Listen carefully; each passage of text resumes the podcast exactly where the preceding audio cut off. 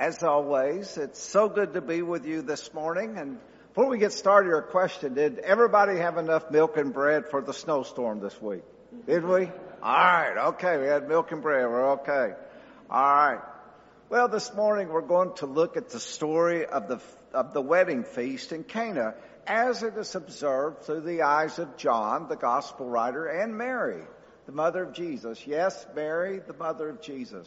John, John had a, a, a very great perspective because of his personality, his character and temperament as being a very loving disciple, the disciple that Jesus loved, but he also had the added benefit that uh, when Jesus was on the cross, he told John, he said, John, behold your mother, mother, behold your son.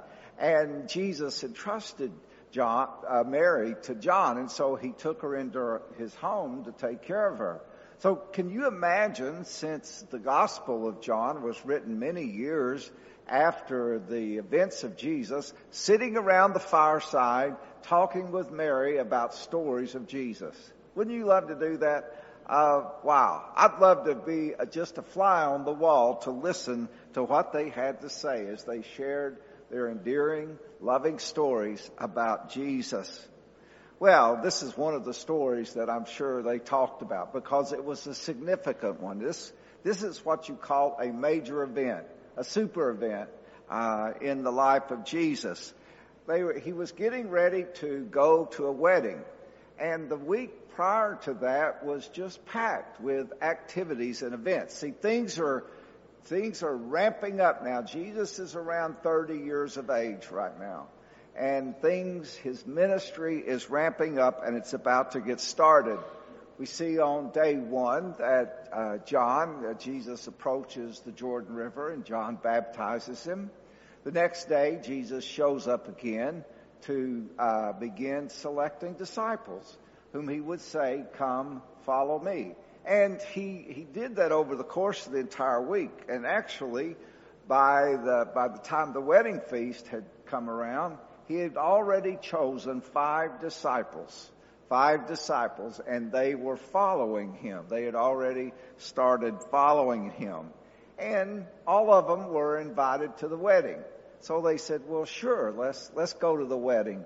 And this is a great this is a great affirmation. It's sort of a side note, but it's a very important side note. And that is the affirmation of marriage. What do we find? Where do we find Jesus? Jesus is at the wedding, blessing the wedding, blessing the marriage. He's giving his uh, okay to it. And that's a wonderful thing as we think about the priority of marriage as an institution that was established not by culture, not by society, but as an institution that was established by God himself. So what a wonderful thing that is. Well, they get there and they begin to begin to have a good time. Weddings, most for most everybody, is a good time, isn't it? But uh, you know, one of the things that the the the uh, groom uh, that he's responsible for is getting one of the family members to make sure that there's enough food and wine on hand for the event. And uh, because the last thing in the world you want to do is run out. We can't run out. That's just not good because these these celebrations could go on for days. I mean, literally, they would go on for days. They they loved to party, so to speak. You know, um, but uh, since since Mary or Joseph, one of the two, was related to the groom, they were in charge of the food and the wine. And uh, so it started to run short. The wine started to run short. And they go and tell Mary, and Mary goes and tells Jesus. Jesus, we're about to run out of wine. Now that's a that's an interesting story. It seems like uh, since they did have a head waiter there and all these kinds of things, they'd say, well, go down to Kroger's and buy a case or two of wine, you know. Uh, but why Jesus? Why did, why did Mary? That's a, that's a good question to ponder as Mary did. Well, it's because this is a very significant event. The wedding is important, but what's happening at, at the wedding is infinitely important because it is Jesus himself who is establishing the initiation, the launching, the getting out of the bag, so to speak, of his wonderful ministry as the Messiah. See, here's what Jesus knew. Jesus knew in his mind that if he performed a miracle at Cana at the wedding feast where wine was flowing abundantly, when there were a lot, where there was lots of wine, it was a signal. It was a sign, you might want to call it, that the messianic age had arrived. People had for hundreds of years longed to hear, to see Jesus, the Messiah, show up on the scene. Isn't that what we heard in Isaiah, the prophet, talking about the one who would be the deliverer, who would come? Oh, how they longed for that day when the Messiah would show up. Well, Jesus is saying, hey, I'm here. I'm here. That time has finally arrived. And uh, this is a great day. It's a great day for everyone. It's a great day to celebrate. And so I, when he does this, when he does this miracle, he's setting into wheels the motion for this wonderful message that Jesus, the Messiah, is here on the earth. And so that really begins to um, beg the question then. This, as you can see, how that this would be a very substantial event uh, for us as well as for those who were there that day as we look at the critical association between wine and Jesus. So let me share with you three quick thoughts on how the abundance of wine and Jesus mesh together. Well, the first thing is, and I've already hinted at it, that the arrival of the Messianic age was to be, was prophesied to be a time where there would be a superabundance of wine. A superabundance of wine. You know, it's happy time, isn't it? So when you think of a superabundance of wine, you think of happiness, right? Happiness and joy. Well, listen to some of the prophecies out of the Old Testament about what would occur when the Messiah came. We find in Psalm 85, it says that the vats shall overflow with wine. And Amos 9, it says that the days are coming when new wine will flow from all of the hills. And then Joel 3 this is sort of the apex of it. He says that in that day, meaning when the Messiah shows up, the mountains will drip new wine. Well, that's a great abundance, isn't it? The, it's an overflowing, it's a super abundance because it's a happy time. And so Jesus realizes that and he says, this is it. I'm kicking it off now. There's no turning back at this point. So he asked the servants to take, there was some ceremonial washing jars there uh, he asked them to fill them. There's six of them. He says, fill them to the brim and let them be overflowing. Doesn't that give you a sense of abundance? Doesn't it? Let just fill them to the brim. What did we hear David say in Psalm 23? My cup overflows, doesn't it? That's exactly, that's exactly what Jesus does for us, isn't it? So uh, the amount of water that was in these jars figures somewhere between 120 and 180 gallons of wine. Now, that's a superabundance, isn't it? Surely to God they didn't need that much wine at the wedding. That's several thousand glasses of wine. I mean, that would be too much happy, happy. But uh, for the spiritual, from a spiritual perspective, this was tremendous because this is the overflowing of God. This is something that we need to rejoice in. Uh, and that's why it's called the first miracle. This is the first recorded miracle that we have. Now, there is a, uh, what's called the pseudo gospel, the gospel of Thomas, which, uh, of course, the canon, the church does not accept as in the canon of scriptures. But they talk about miracles before that when Jesus was a boy. They talk about Jesus sort of being a mischievous Jesus in that uh, he turned kids into pigs when they angered him. Or uh, when when the town was upset with Joseph because of something that Jesus had done, Jesus blinds the whole town. Now that doesn't sound like Jesus, does it? No, no. Now this is the first. Remember that. There were no miracles before this one. This was the first, but it was the first of many. Now here's the question that really matters about this point today. It matters in your life today. It matters in my life today. And it's this. Do you feel a superabundance of the new wine of Jesus in your life? That's the question. Do you feel that sense of joy, that sense of superabundance because Jesus is here, Jesus lives within you? That is the question. That's the main question, isn't it? And the miracles, Jesus said, the miracles don't stop when I leave. Some people say they do. But uh, the miracles don't stop when I go back to heaven. No, they continue on and they continue on and they continue on. Jesus said, I have come that you might have life and have it how? Abundantly. You know, that's new, that's the wine. That's the wine that Jesus gives us in our lives. So the question is, are you filled with the, to the brim with the joy of Jesus? And if not, why? Why not? Jesus says that you can. Well, let's ramp it up. Let's go to the second point. Uh, each point gets a little higher as we think about the significance of this event. The second point is that turning water into the finest wine, the finest wine was a sign that the new wine of the Jesus would eventually become something even finer. What is it? It's the blood of Jesus, isn't it? The blood of Jesus. What did the head waiter say to the groom that, that day? Uh, you know, I don't understand. See, everybody serves the good stuff first. And once people have had enough of it, well, guess what?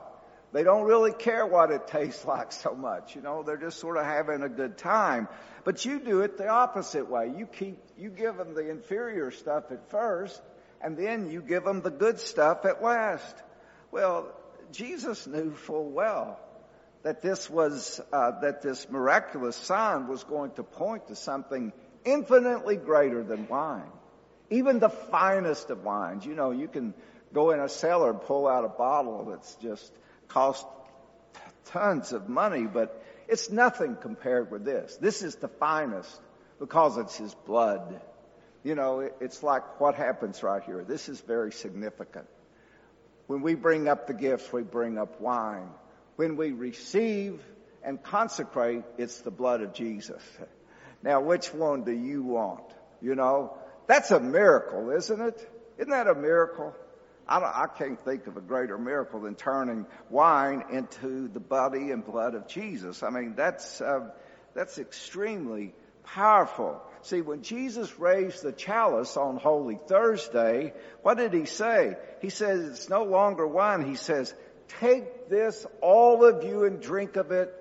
For this is my, my wine. This is the chalice of my blood, the blood of the new and eternal covenant, which will be poured out for you and for others for the forgiveness of sins. Wow. That's powerful. That's powerful. That's new wine, isn't it? Remember always this, that with Jesus, the miracles don't stop. A lot of people today, they say, well, you know, there's no miracles. It's sort of a boring kind of thing. You're in the presence of the greatest miracle on earth today. Do you realize that? This is, this is miraculous. This is miraculous. You're, you're witnessing, you are a witness to wine becoming the body and the blood of Jesus Christ. Would you call that a miracle? Well, I would. I mean, I can't think of anything that would be greater than that. See, Jesus keeps giving and giving and giving because he wants the best for us. And then the final thing, it ramps up one more time. Uh, and then it is this. The sign of the superabundant and the fine wine, meaning the body and blood of Jesus Christ, it points us to the future, to our future. We haven't seen this yet. We know it's coming, but it is our future as well. And it is the great day known as the heavenly banquet. Have you heard about the heavenly banquet? Well, you want to get on the list. You want to get on the invitation list for that one. Um, I like what Jesus said. Boy, he he is so uh, he knew exactly what the disciples, he knew exactly what you and I needed to hear. On the night that he instituted the Eucharist, he said this, listen to this. He said to his disciples, I will not drink of the fruit of the vine from now on until that day when I drink it with you anew in my Father's kingdom. In my Father's kingdom. See, there's going to be a bigger wedding, a bigger wedding feast than, than the one that he's attending there. It's the great banquet of Jesus.